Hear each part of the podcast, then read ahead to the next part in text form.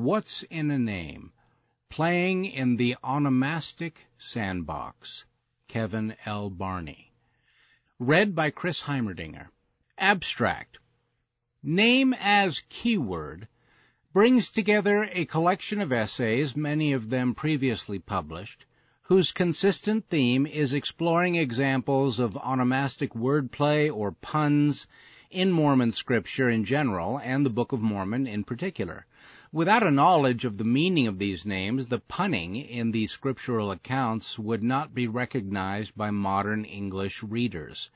Exploring the probable meaning of these names helps to open our eyes to how the scriptural authors used punning and other forms of wordplay to convey their messages in a memorable way. Review of Matthew L. Bowen, Name as Keyword, Collected Essays on Onomastic Wordplay and the Temple in Mormon Scripture, Salt Lake City, The Interpreter Foundation, and Eborn Books, 2018. 408 pages, 24.95. Matthew L. Bowen, an assistant professor of religious education at BYU, Hawaii, who received his PhD in biblical studies from Catholic University of America, has for some time now been publishing short studies that explore onomastic wordplay in Mormon scripture. Many of these essays have been previously published, often in the pages of Interpreter, a journal of Mormon scripture. The adjective onomastic derives from the Greek onomastikos, of or relating to names or naming, from Greek onoma, name. Bowen's work on proper names in scriptural texts unavoidably brushes up against knotty issues in Book of Mormon translation theory, such as loose versus tight control, the extent of linguistic evolution over a thousand year period, creolization with other languages, the whole concept of inspired translation, what the learning of the Jews and the language of the Egyptians from 1 Nephi 1 2 is supposed to mean, and so forth. Two methodological notes at pages Roman numeral XLVIII to XLIX and 18 to 19 make clear that he is thoroughly familiar with these issues. But if we had to solve them first before commenting meaningfully on Book of Mormon language, we would never get anywhere. So he essentially brackets such issues and takes 1 Nephi 1 2 as warrant for meaning Hebrew and Egyptian as relevant languages for the Book of Mormon text, which strikes me as a fair way to proceed.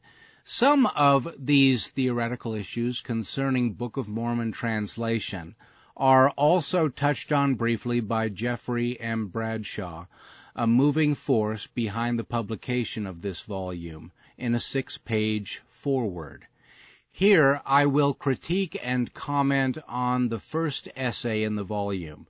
I have also included an appendix written by Bowen himself and included in the book, which provides complete summaries of all 16 chapters on Nephi's Good Inclusio. Chapter 1, titled Nephi's Good Inclusion, essentially posits that 1. The name Nephi means good. 2. Nephi plays on the meaning of his own name when he refers to the goodness of his own parents or the goodness of God. And 3. Such wordplay occurs both at the beginning and at the end of his corpus, thus forming a rhetorical framing device called an inclusio. The three words in his title for this chapter correspond to the three propositions he makes. I will comment on these propositions in order. Nephi. For the suggested wordplay to be meaningful, we must posit that the name Nephi meant good, and that Nephi knew this. There have been various suggestions for the etymology of Nephi, but the Book of Mormon Onomasticon opines that the most likely derivation of the name Nephi is ancient Egyptian, NFR, good, beautiful. At first blush, this seems unlikely, since the final R is not represented in Nephi. But that is actually not a difficulty, since the final R can elide. Bowen explains that during and after Lehi's time, the name would have been pronounced something like Nephi, Nephi, or Naufi. The word came into Coptic as Nauphi in northern dialects, or Naufe in southern dialects. I remember reading John Gee's treatment of this name in 1992 and in subsequent work, and it struck me as persuasive. So if the name Nephi is of ancient origin, I think Bowen is justified in considering it as deriving from the Egyptian NFR. Good. Nephi opens his record with these words I, Nephi, having been born of goodly parents. Therefore I was taught somewhat in all the learning of my father, and having seen many afflictions in the course of my days, nevertheless, having been highly favored of the Lord in all my days, having had great knowledge of the goodness and the mysteries of God, therefore I make a record of my proceedings in my days. 1 Nephi 1 verse 1. So Nephi begins by reciting his own name, which means good, and then plays on that meaning in referring to the goodness of his parents and the goodness of God. This verse is the opening frame of the posited inclusio, discussed further in a moment. A significant issue arises whether the goodly in goodly parents actually means good or something else. Over the past decade and earlier, this has become an important and contested point, and I would like to devote some discussion to this question. The traditional reading of this passage is that goodly equals good, perhaps with the connotation righteous. One way to demonstrate this is by consulting translations of the English Book of Mormon into other languages, in which a word for good is generally used, such as Spanish, buenos. Some time ago, another theory for how to take the word goodly in this passage arose, of which I first learned from the late Mark Schindler. The basic idea was to take goodly in the sense of possessed of goods, thus meaning wealthy, affluent. Nephi was able to receive an education, an expensive proposition, because his parents were affluent and could afford it. I thought it was an intriguing idea, and goodly seemed like it might bear such a meaning in Jacobean patter, but I took an agnostic stance on the suggestion until I could look into it further. Six years ago, I decided to take a crack at the issue. The first thing I did was actually look up goodly in the dictionary and I was surprised to learn that it does not actually mean good, according to lexical sources. The dictionary I keep in my office has 1. Pleasantly attractive, 2. Significantly large, considerable, a goodly number. The 1828 Webster's, often consulted because of its proximity to the publication of the Book of Mormon, had the following being of a handsome form, beautiful, graceful, as a goodly person, goodly raiment, goodly houses, pleasant, agreeable, desirable, as goodly days, bulky, swelling, affectedly turgid. The Oxford Dictionary had the following 1. Of good appearance, good looking, well favored or proportioned, comely, fair, handsome. 2 notable or considerable in respect in size, quantity, or number, frequently with mixture of sense one. 3. Of good quality, admirable, splendid, excellent, also well suited for some purpose, proper, convenient, often with the implication of sense one. 4. Gracious, kind, kindly disposed. So I quickly saw that I faced a dilemma. Did goodly in 1 Nephi 1 mean good per the traditional LDS reading? Did it mean attractive per the lexical meaning? Or did it mean wealthy, per the revisionist reading? Ultimately, context trumps the dictionary. The word, therefore, in the Book of Mormon text requires a casual relationship between Nephi's parents being goodly and Nephi's being taught somewhat in all the learning of his father. Since Lehi and Sariah as pleasantly attractive would have nothing to do with Nephi's being so taught, the primary lexical meaning of the word simply does not work in our passage, which would seem to leave us where we started, with a choice between the traditional good and the revisionist wealthy. I decided the best way to gain some insight into this question would be to examine the usage of the word goodly in our scriptural canon. The word appears 38 times in our scriptures, 29 in the King James Version Old Testament, 4 in the KJV New Testament, 4 in the Doctrine and Covenants, and one other time in the Book of Mormon.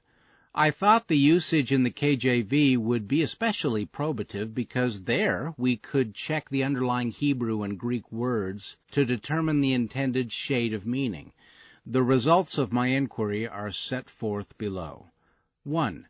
Genesis 27:15. And Rebekah took goodly raiment, Hebrew, chemdah, that which is desired, pleasant, excellent. 2. Genesis 39:6. Joseph was a goodly person and well favored, Hebrew, tor, beautiful in form. 3. Genesis 49:21 He giveth goodly words. Hebrew Shepher beauty, elegance of words. 4. Exodus 2 2 She saw him that he was a goodly child. Hebrew Tob good, in various senses fair, beautiful. 5. Exodus 39:28 Goodly bonnets. Hebrew, pa'er, an ornament, tiara, turban. 6. Leviticus 23:40, the boughs of goodly trees. Hebrew, hadar, ornament, i.e., ornamental trees.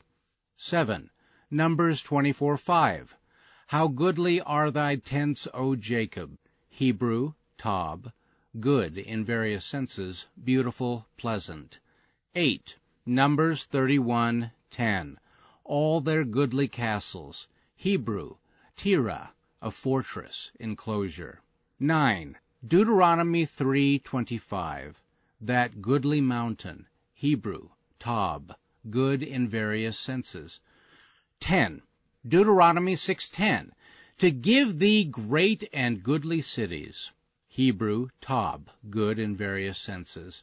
11. Deuteronomy 8:12 Hast built goodly houses. Hebrew Tob good in various senses. 12. Joshua 7:21 A goodly Babylonish garment. Hebrew Tob good in various senses, fair, beautiful. 13. 1 Samuel 9:2 Saul a choice young man and a goodly. Hebrew Tob good in various senses. 14. 1 Samuel 16:12 Of a beautiful countenance and goodly to look to. Hebrew Tob good in various senses. 15. 2 Samuel 23:21 An Egyptian, a goodly man. Hebrew mar'eh form, appearance. 16. 1 Kings 1 6 and he also was a very goodly man. Hebrew, Tob, good in various senses. 17. 2 Chronicles 6:10. With the goodly vessels. Hebrew, Chemdah, that which is desired, pleasant. 18. 2 Chronicles 6:19. All the goodly vessels. Hebrew, Machmad, object of desire, grace, beauty, something precious. 19. Job 39:13 Gavest thou the goodly wings unto the peacocks. Hebrew Nenanan, meaning uncertain, something having to do with the sound of the wings. 20. Psalms 16:6.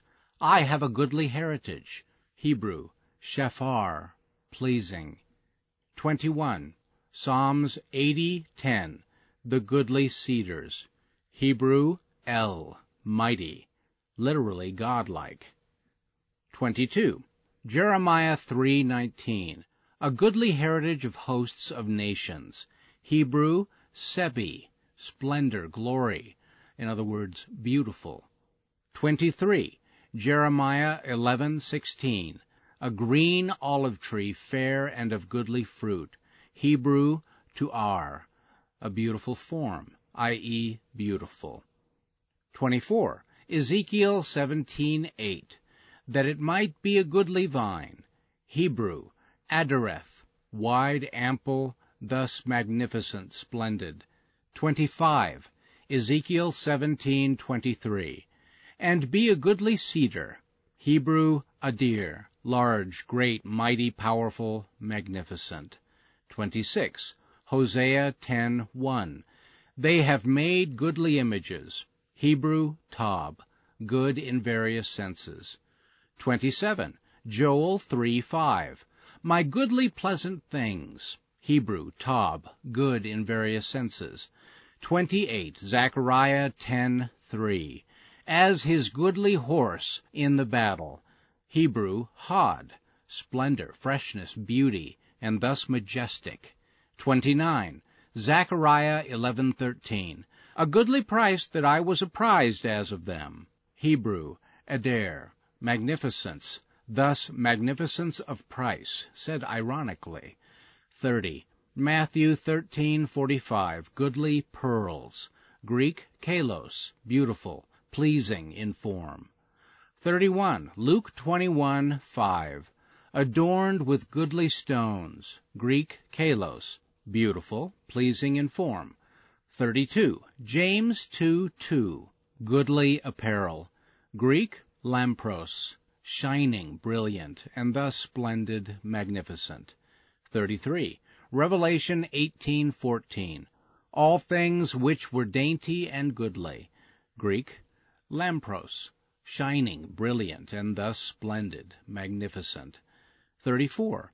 Mosiah 18:7 there were a goodly number gathered together at the place of Mormon. 35. Doctrine and Covenants 99 7. Thou mayest go up also to the goodly land, to possess thine inheritance. Note that in Hebrew, tob, when used of land, has the connotation fertile. 36. Doctrine and Covenants 97 9.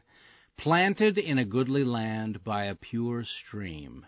Note that in Hebrew, tob, when used of land, has the connotation fertile. 37. Doctrine and Covenants 103:20. Possess the goodly land. Note that in Hebrew, tob, when used of land, has the connotation fertile. 38. Doctrine and Covenants 103:24. To drive you from my goodly land. Note that in Hebrew, tob, when used of land, has the connotation fertile.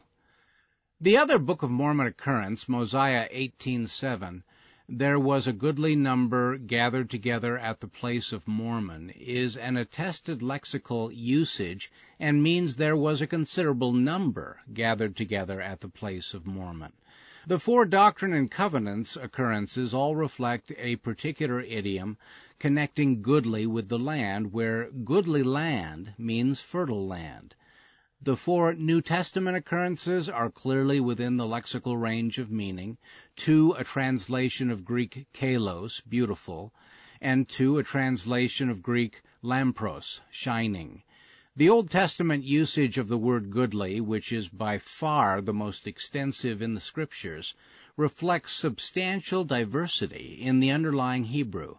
Of the 29 occurrences, 18 different Hebrew words are translated with English goodly, many with various nuances of the lexical meaning. The other 11 occurrences of goodly in the King James Version Old Testament are all renderings of the Hebrew word tob, which functionally means good, with various shades of meaning. The English translational tradition sometimes renders these occurrences simply as good, other times with English words that would better fit the lexical meanings of English goodly, such as fine and the like. Nowhere in the King James Bible is the word goodly used in the sense of wealthy. In fact, I am unaware of any example in the English language where goodly is used to mean wealthy, which is why that meaning is not so catalogued in lexical sources. In the comments to my blog post on this subject, someone pointed out that Joseph Smith used this same expression in his 1832 history. I was born in the town of Sharon in the state of Vermont, North America, on the 23rd day of December AD 1805 of goodly parents who spared no pains instructing me in the Christian religion. Goodly here cannot bear the meaning wealthy, a term surely never applied to his own parents. If it meant wealthy in 1 Nephi 1:1, Joseph misunderstood the word when he used it here. I think the more parsimonious reading is that in Joseph's usage goodly simply meant good. I suspect he used goodly rather than simply good to give the word a bit of an archaic flavor.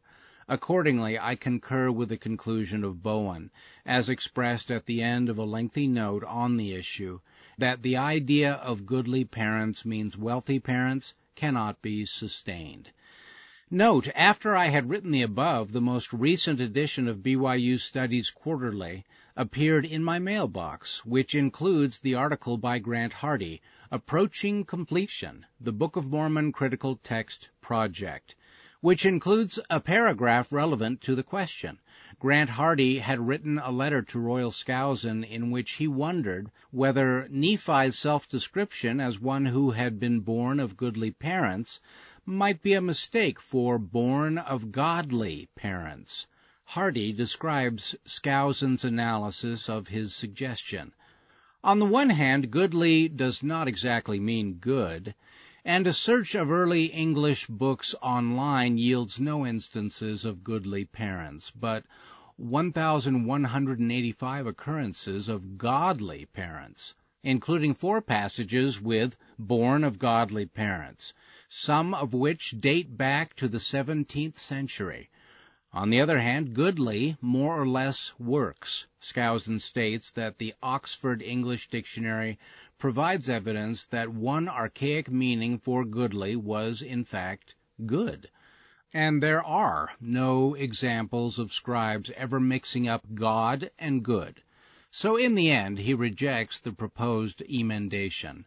Hardy notes that he agrees with Skousen's final judgment and observes that the OED, which is ultimately more useful than Webster, never actually offers good as a definition for goodly, but it does list virtuous, excellent, and fine as archaic usages, so good enough. Of the Nibley proposal that goodly equals wealthy, Hardy comments as follows. Since these definitions appear idiosyncratic to Nibley, with no precedents in the English language listed in the OED, I would rule them out of bounds. And I would similarly disagree with Skousen's insistence that the education provided to Nephi by his goodly parents was secular rather than religious. The latter would better fit precedents for godly parents since that distinction strikes me as anachronistic with regard to ancient literacy, especially when the only text Nephi ever cites is the brass plates, whose Egyptian script, Mosiah 1:4, he could read thanks to the learning of his father, which included the language of the Egyptians, 1 Nephi 1, 1 and 2. Hardy's discussion simply cements in my mind the conclusions I had already reached, that in 1 Nephi 1 1, goodly simply means good. Inclusio.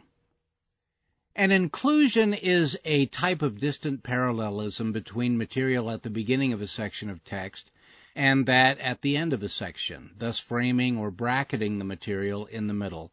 For example, in an article on Mother in Heaven, I identified an inclusio in Proverbs 3:13 through 18, which happened to be chiastic in nature.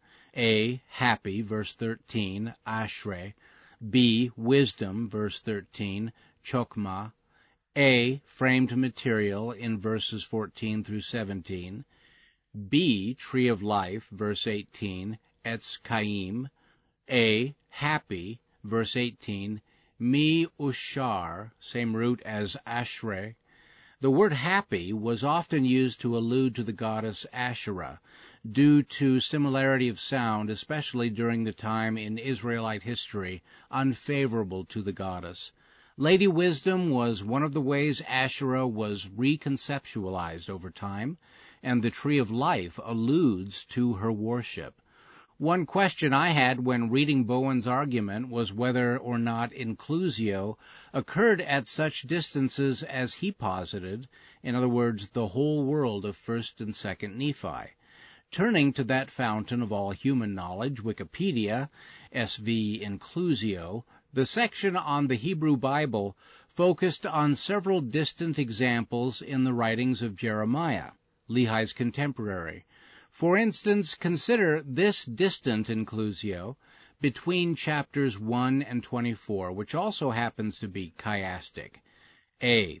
See, I have this day set over thee the nations, and over the kingdoms, to root out, to pull down, to destroy, and to throw down, to build, and to plant. Jeremiah 1.10. B. Moreover, the word of the Lord came to me, saying, Jeremiah, what seest thou? And I said, I see a rod of an almond tree. Jeremiah 1.11. Framed material between Jeremiah and 24. B. Then said the Lord unto me, What seest thou, Jeremiah? And I said, Figs the good figs, very good, and the evil, very evil, that cannot be eaten, they are so evil. Jeremiah 24, 3. A.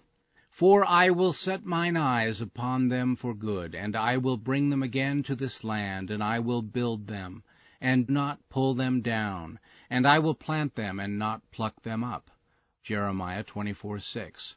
So, returning to Bowen's argument, recall that he posited 1 Nephi 1 1 with its threefold focus on good, goodness, as the opening frame of his posited inclusio. The closing frame is a threefold emphasis on doing good in 2 Nephi 33, the final chapter of his corpus. First comes 2 Nephi 33 4 and I know that the Lord God will consecrate my prayers for the gain of my people, and the words which I have written in weakness will be made strong unto them. For it persuadeth them to do good. It maketh known unto them of their fathers, and it speaketh of Jesus, and persuadeth them to believe in him, and to endure to the end, which is life eternal.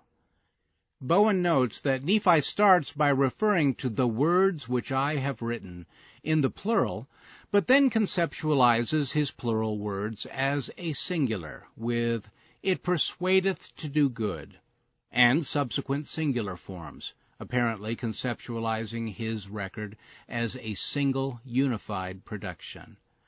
Second comes 2 Nephi 33:10 and now, my beloved brethren, and also Jew, and all ye ends of the earth, hearken unto these words, and believe in Christ. And if ye believe not in these words, believe in Christ. And if ye shall believe in Christ, ye will believe in these words. For they are the words of Christ, and he hath given them unto you. And they teach all men that they should do good. Bowen notes that the verb believe is repeated five times in this verse alone, and the end of such belief is that all should do good. Third and finally comes the next to last verse of his corpus, 2 Nephi 33:14.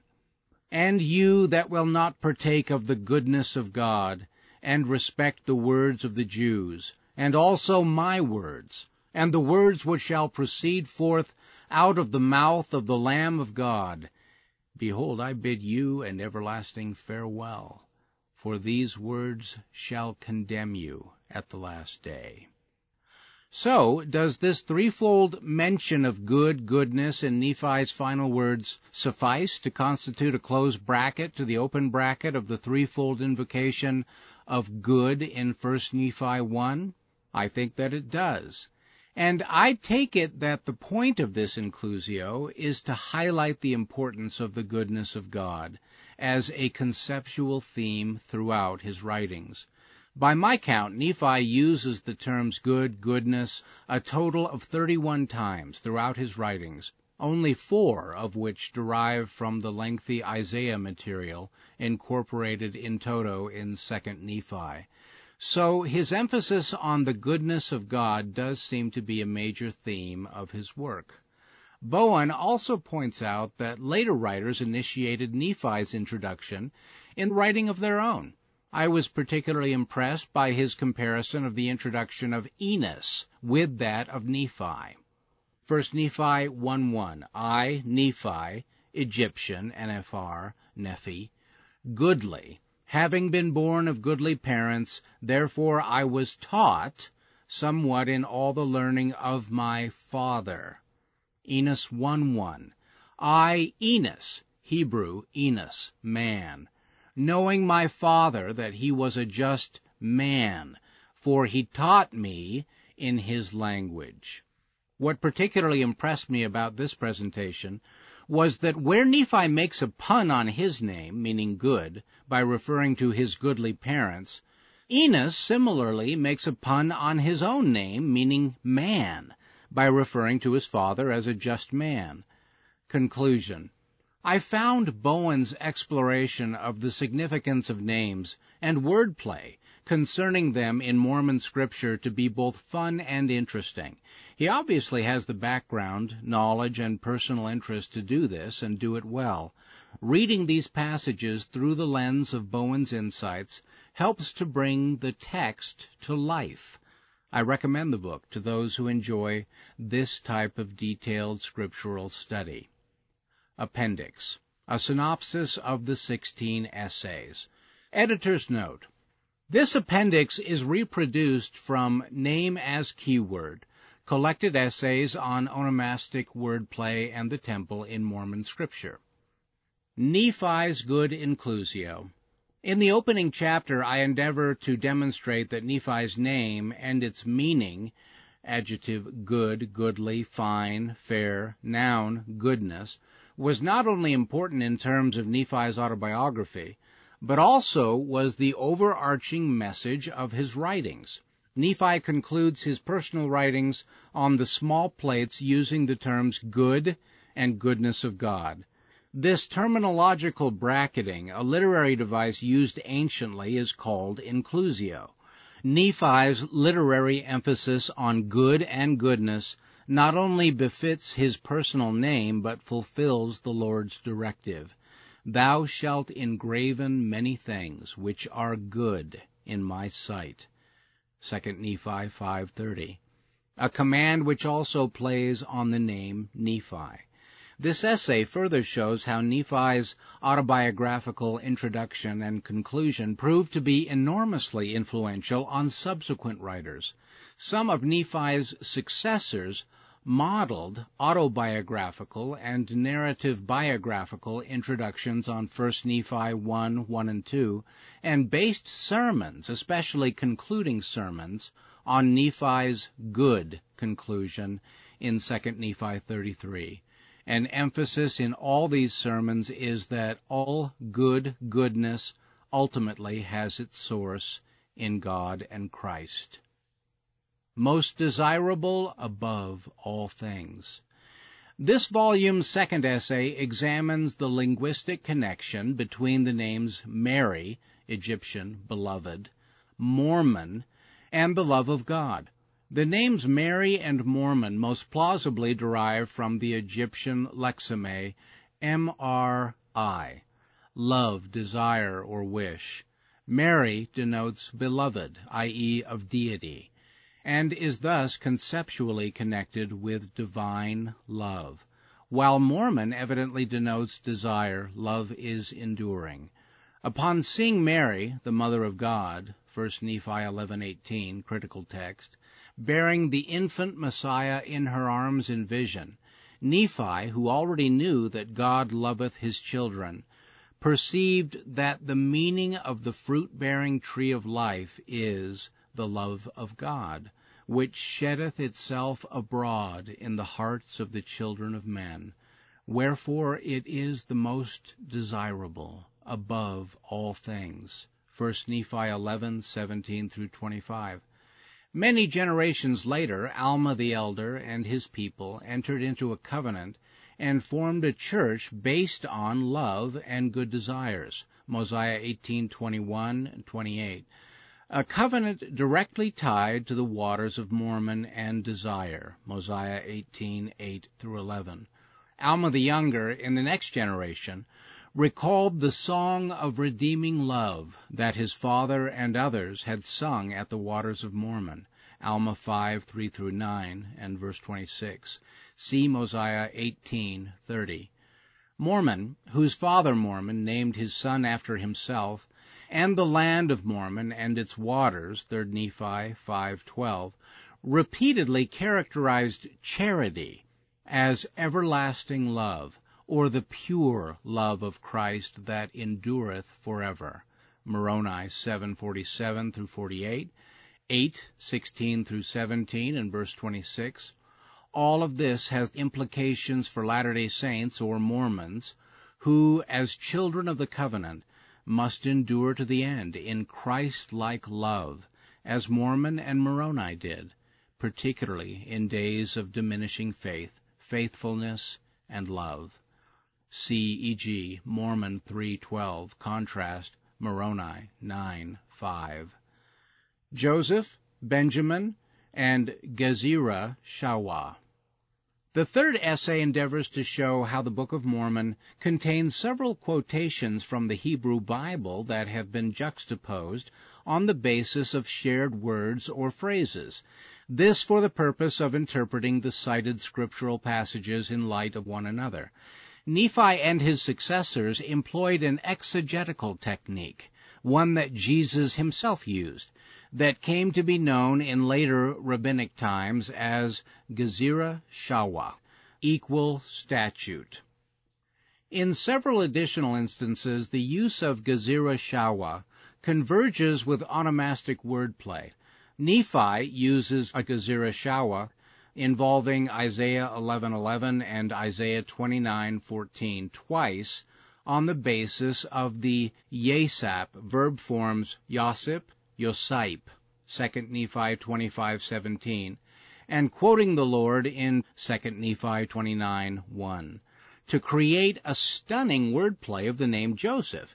In another instance, King Benjamin uses Gezerah Shawa involving Psalm 2:7-2 Samuel 7:14, and Deuteronomy 14:1, verses 1 and 2, on the basis of the Hebrew noun bean, son, plural, benim, benot, sons and daughters, on which to build a rhetorical wordplay on his own name.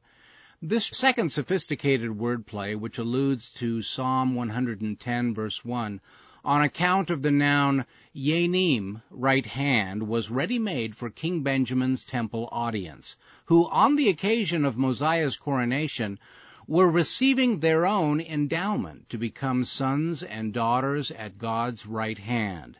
The use of Gezerah Shawa was often Christological, e.g., Jacob's Gezerah Shawa on Eben, stone, in Jacob 4:15 through 17, and Alma's Gezerah Shawa on Zenos's and Zenock's phrase, because of thy son, in Alma 33, 11 through 16.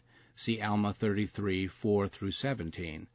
Taken together, these examples suggest that we should pay more attention to the Scripture's use of Scripture, and in particular, the use of this exegetical practice. In doing so, we will better discern the ancient prophetic messages preserved in the Book of Mormon. What thank they the Jews?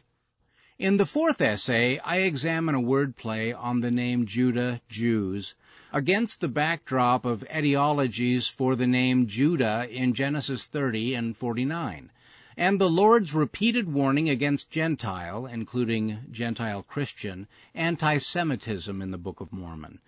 Genesis explains the meaning of the personal and tribal name Judah, from which the term Jews derives in terms of praising or thanking, YDY slash YDH. In other words, the Jews are those who are praised out of a feeling of gratitude. The Genesis etiologies have important implications for the Lord's words to Nephi regarding Gentile ingratitude and anti-Semitism across the centuries. And what thank they the Jews for the Bible which they receive from them? 2 Nephi 29:4. Gentile Christian anti-Semitism, like the concomitant doctrine of supersessionism, can be traced in part to widespread misunderstanding and misapplication of Paul's words regarding Jews and praise. Romans 2:28 through 29. Moreover, the strongest scriptural warnings against anti-Semitism are to be found in the Book of Mormon, which also offers the reassurance that the Jews are still mine ancient covenant people. 2 Nephi 29, 4 through 5, and testifies of the Lord's love and special concern for them. And there wrestled a man with him, Jacob, Enos, Israel, and Peniel in the fifth chapter, I propose several instances in which the Book of Mormon prophet Enos uses wordplay on his own name, the name of his father, Jacob, the place name, Peniel, and Jacob's new name, Israel, in order to connect his experiences to those of his ancestor, Jacob, in Genesis chapters 32 and 33, thus infusing them with greater meaning. Familiarity with Jacob and Esau's conciliatory embrace in Genesis 33 is essential to understanding how Enos views the atonement of Christ and the ultimate realization of its blessings in his life. Young man, hidden prophet, Alma. In the sixth chapter, I examine how the biographical introduction of Alma the Elder into the Book of Mormon narrative, Mosiah 17:2, also introduces the name Alma into the text for the first time. This in close juxtaposition with a description of Alma as a young man. The best explanation for the name Alma is that it derives from the Semitic term glem, G-L-M, Hebrew Elam young man, youth, lad. This strongly suggests the possibility of an intentional wordplay on the name Alma in the Book of Mormon's underlying text.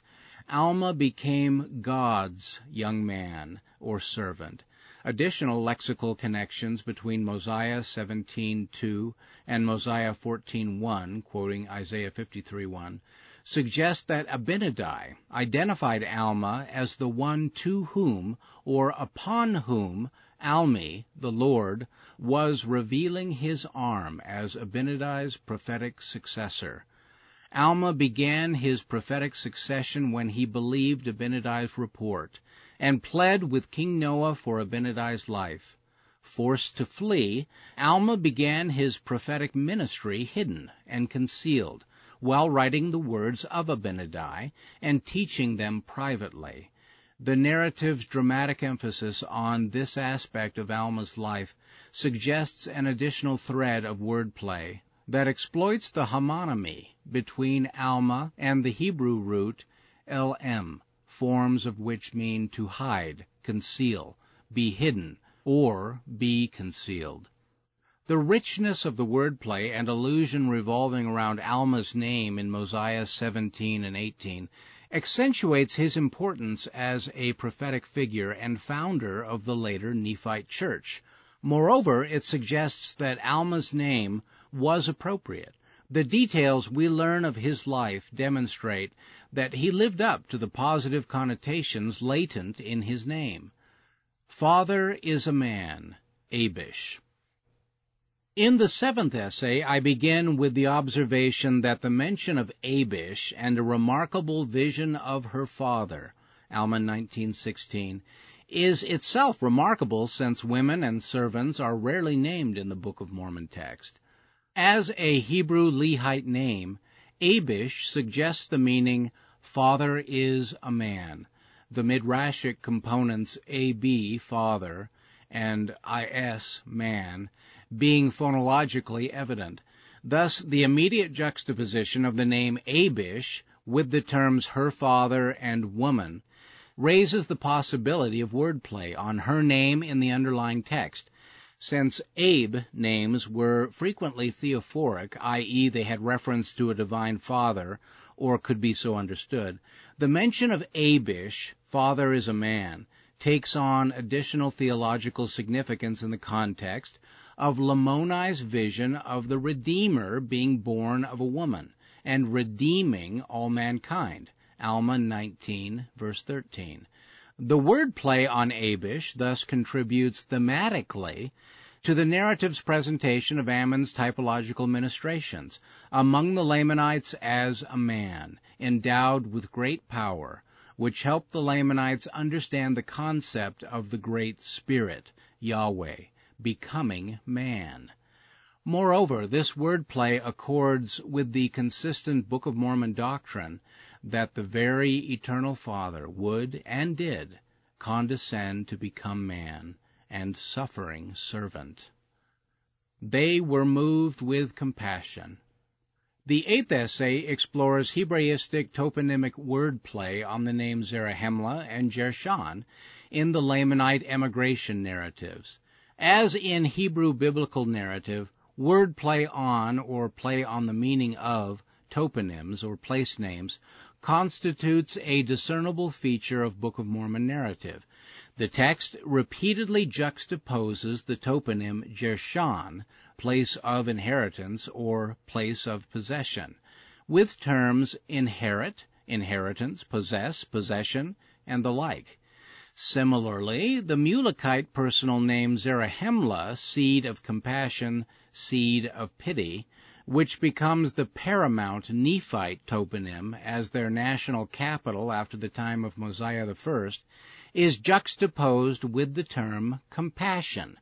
Both wordplay occurs and recurs at crucial points in Nephite Lamanite history, Moreover, both occur in connection with the migration of the first generation Lamanite converts. The Jershon wordplay recurs in the second generation when the people of Ammon receive Zoramite reconverts into the land of Jershon, and wordplay on Zarahemla recurs subsequently when the sons of these Lamanite converts come to the rescue of the Nephite nation. Rhetorical wordplay on Zarahemla also surfaces in important speeches later in the Book of Mormon. See that ye are not lifted up, Zoram and the Rameumptom. In the ninth essay, I propose that the most likely etymology for the name Zoram is a verbal third person singular perfect qal or pual form of the Semitic Hebrew lexeme Zemer, Z-M-R, meaning He, God, has, is, poured forth in floods. However, the name could also have been heard and interpreted as a theophoric, Rame name, of which there are many in the biblical Hebrew onomasticon, e.g., Ram, Abram, Abiram, Joram, Jehoram, Malkiram, cf. Hiram or Huram, whether or not it originated as such. Thus analyzed, Zoram could connote something like the one who is high, the one who is exalted, or even the person of the exalted one or high place. This has important implications for the later pejoration of the name Zoram and its gentilic derivative Zoramites in Alma's and Mormon's account of the Zoramite apostasy and attempts made to rectify it in Alma 31 through chapter 35, cf. Alma 38 and chapter 39. Alma also describes the Rameumptom as a high stand or a place for standing high above the head. Hebrew ram, Alma 31:13. Not unlike the great and spacious building, which stood as it were in the air, high above the earth. See 1 Nephi 8:26 which suggests a double word play on the name Zoram in terms of ram and Rameumptom in Alma 31. Moreover, Alma plays on the idea of Zoramites as those being high or lifted up, when counseling his son, Shiblon, to avoid being like the Zoramites, and replicating the mistakes of his brother Corianton, Alma 38, 3 through 5, 11 through 14. Mormon, perhaps influenced by the Zoramite apostasy and the magnitude of its effects, may have incorporated further pejorative wordplay on the Zoram-derived names Cezoram and Seezoram in order to emphasize that the Nephites had become lifted up in pride, like the Zoramites during the judgeships of those judges. The Zoramites and their apostasy represent a type of latter-day Gentile pride and apostasy, of which Nephi, Mormon, and Moroni warned repeatedly. He is a good man. The tenth essay returns to the subject of the name Nephi and its significance within the Helaman narratives. Mormon, as an author and editor, was concerned to show the fulfillment of earlier Nephite prophecy when such fulfillment occurred. Mormon took care to show that Nephi and Lehi, the sons of Helaman, fulfilled their father's prophetic and parenetic expectations regarding them, as enshrined in their given names, the names of their first parents. It had been said and also written, Helaman 5, 6, and 7, that Nephi's and Lehi's namesakes were good, in 1 Nephi 1, 1. Using onomastic play on the meaning of Nephi, Mormon demonstrates in Helaman 8:7 that it also came to be said and written of Nephi, the son of Helaman, that he was good. Moreover, Mormon shows Nephi that his brother Lehi was not a whit behind him in this regard. Helaman 11:19. During their lifetimes, i.e., during the time of the fulfillment of Mosiah's forewarning regarding societal and political corruption, see Mosiah 29:27, that especially included secret combinations, Nephi and Lehi stood firm against increasingly popular organized evil. My people are willing, Aminadab. The eleventh essay explores how Aminadab, a Nephite by birth who later dissented to the Lamanites, played a crucial role in the mass conversion of 300 Lamanites, and eventually many others. At the end of the pericope in which these events are recorded, Mormon states, And thus we see that the Lord began to pour out his Spirit upon the Lamanites because of their easiness and willingness to believe in his words. Helaman 6:36 whereas he began to withdraw his spirit from the Nephites because of the wickedness and the hardness of their hearts. Helaman 6:35. The name Aminadab is a Semitic Hebrew name meaning my kinsman is willing or my people are willing. As a dissenter, Aminadab was a man of two peoples. Mormon and probably his source were aware of the meaning of Aminadab's name and the irony of that meaning in the context of the latter's role in the Lamanite conversions and the spiritual history of the Nephites and Lamanites. The narrative's mention of Aminadab's name, Helaman 5, 39 and 41, and Mormon's echoes of it in Helaman 6:36, 3 Nephi 6:14, and elsewhere, have covenant and temple significance, not only in their ancient scriptural setting, but also for Latter-day readers of the Book of Mormon. Getting Cain and Gain. The twelfth chapter explains how the biblical etiology story of origin for the name Cain associates his name with the Hebrew verb qny, qnh, to get, gain, acquire, create, or procreate, in a positive sense. A fuller form of this etiology, known to us indirectly through the Book of Mormon text and directly through the restored text of the Joseph Smith translation, creates additional wordplay on Cain that associates his name with murder to get gain. This fuller narrative is thus also an etiology for organized evil, secret combinations, built up to get power and gain. Ether 8:22 and 23, 11:15.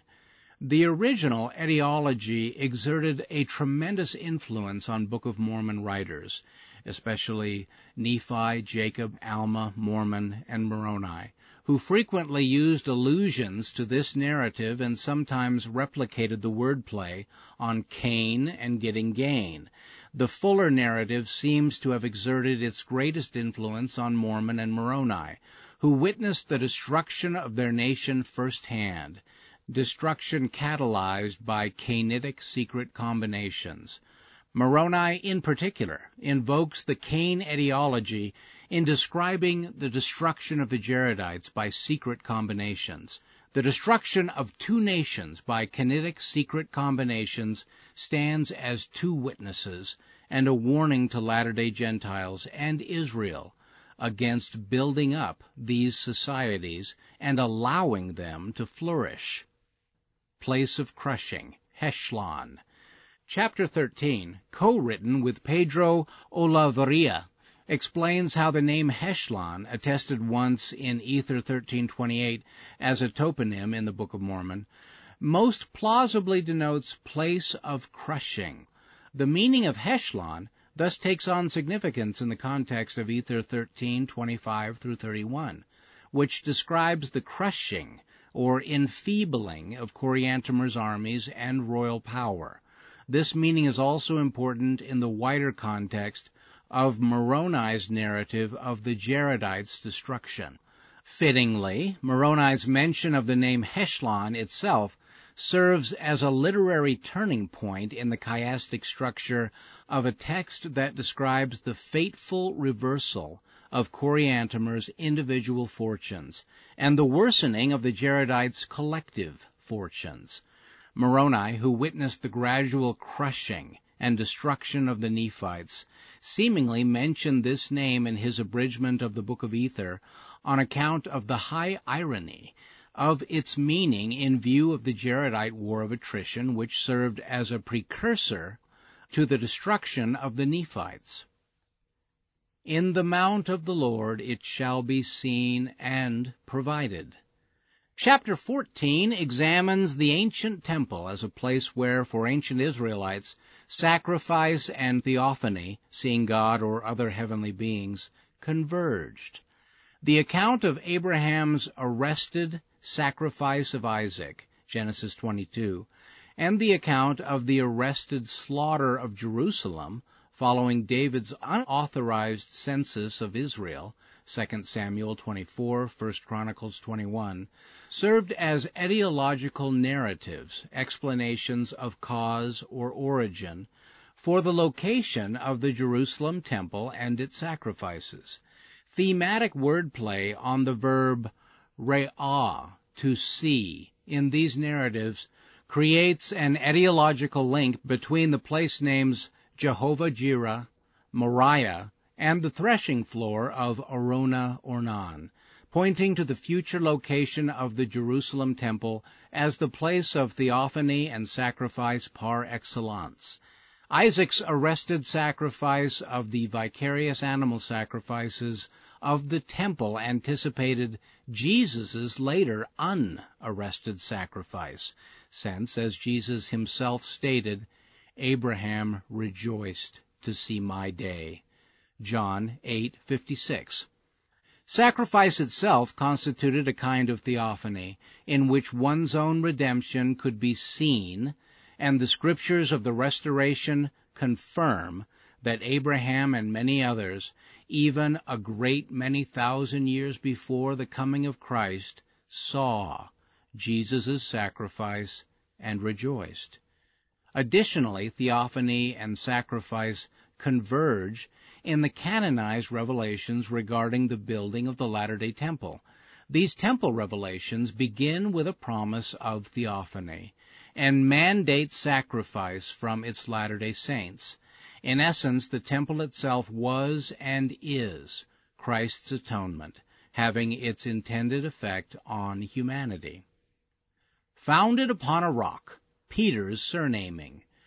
The 15th chapter recommends that the famous Petros Petra wordplay in Matthew 16:18 does not constitute Jesus' identification of Peter as the rock upon which his church would be built.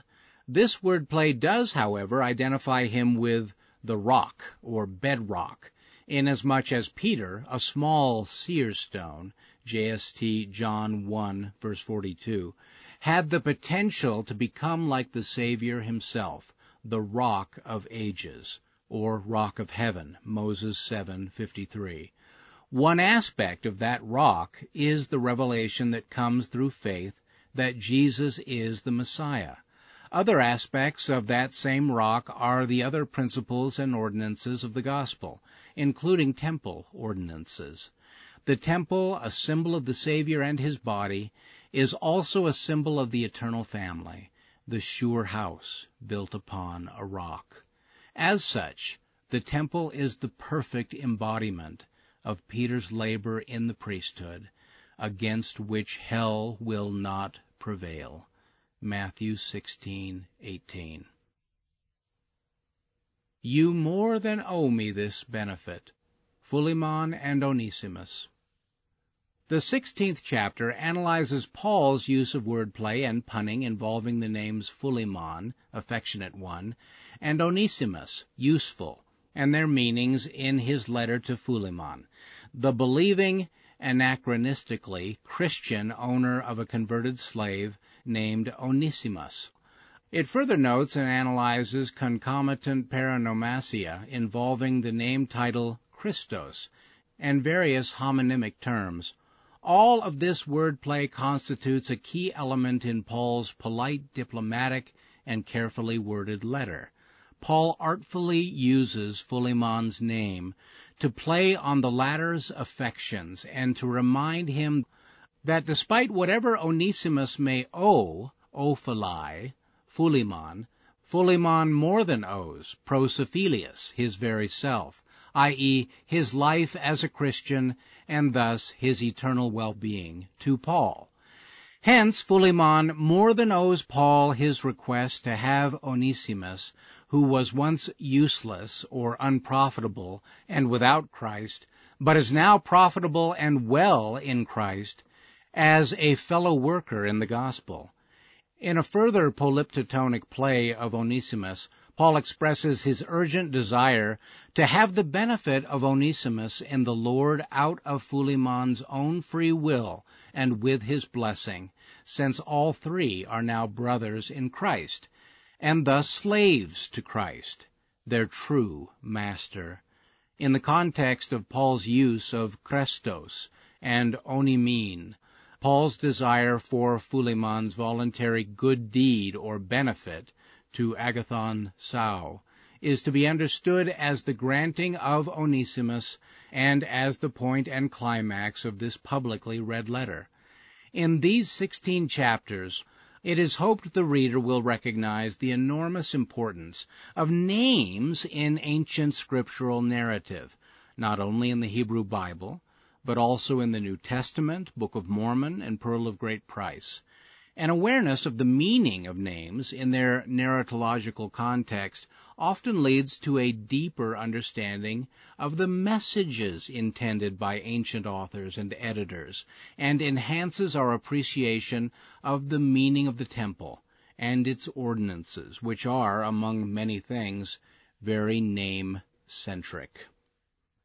Kevin L. Barney is the managing partner of the Chicago office of Kutak Rock LLP, an Omaha-based law firm where he practices public finance law. He received a BA in classics from Brigham Young University in 1982, a JD from the University of Illinois College of Law in 1985, and an LLM in taxation from DePaul University in 1990. His primary interest in Mormon studies is as a scripturist. He blogs at bycommonconsent.com. This has been a recording of What's in a Name playing in the Onomastic Sandbox by Kevin L. Barney, published in Interpreter, a Journal of Mormon Scripture, Volume 29, 2018, read by Chris Heimerdinger.